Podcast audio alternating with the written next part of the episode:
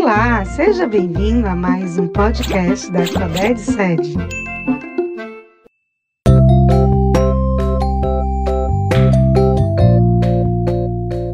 Olá, sejam bem-vindos e bem-vindas ao Conexão Educação.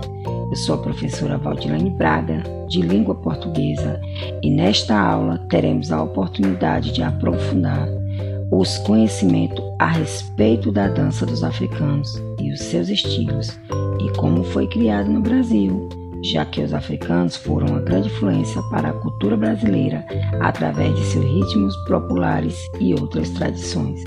Uma abordagem bastante interessante que relaciona os continentes africano e Brasil em um único contexto. Nossa aula é da área de linguagens e suas tecnologias, com foco na competência geral 3, que tem por habilidade fruir e apreciar esteticamente diversas manifestações artísticas e culturais. Primeiramente, vamos entender de onde partiu essa manifestação cultural. A dança originou-se na África e como parte essencial da vida das aldeias, os povos africanos costumavam expressar os acontecimentos como o nascimento de um ou mais componentes africanos, as colheitas, os casamentos, as mortes e outros momentos. Todos os rituais eram realizados por habilidades sonoras e corporais, reunidos em rodas e descalços para agradecer aos seus deuses. Esses ritmos são bastante diversificados por regi regiões africanas Porém, a maioria delas tem algumas características em comum.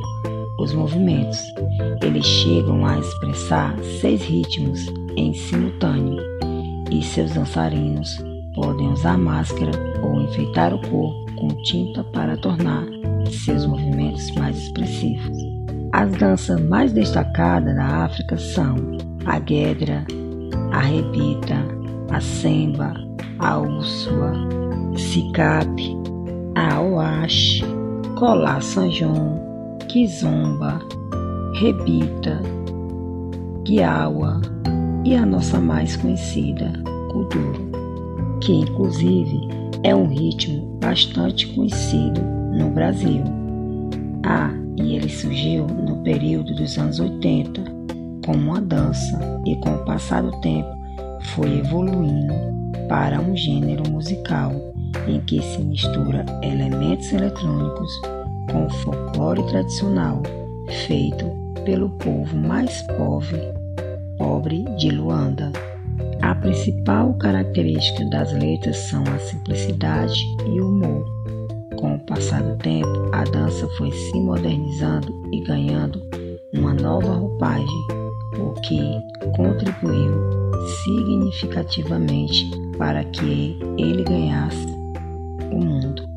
E o Brasil está incluído nessa trajetória, porque o nosso país é um dos principais destinos dos imigrantes angolanos.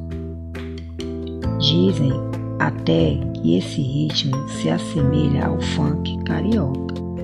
Mas deixa eu te falar um detalhe.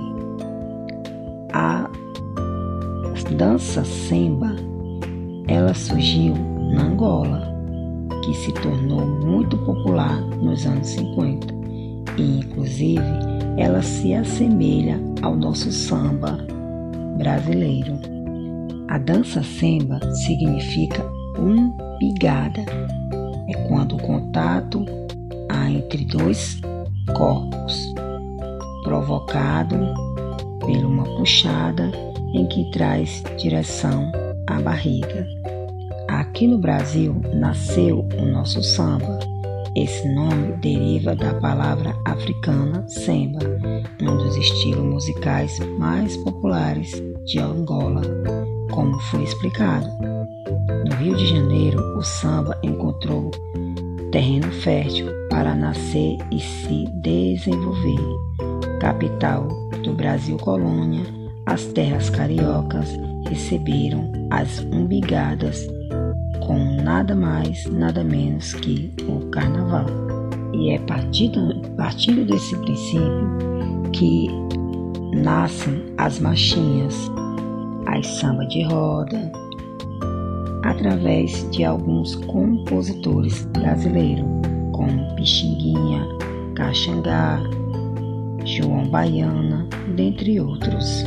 Ficou curioso para saber mais sobre as danças cultural afro-brasileira? Visite o Guia do Estudante no Conexão Educação para obter mais informações. Até mais!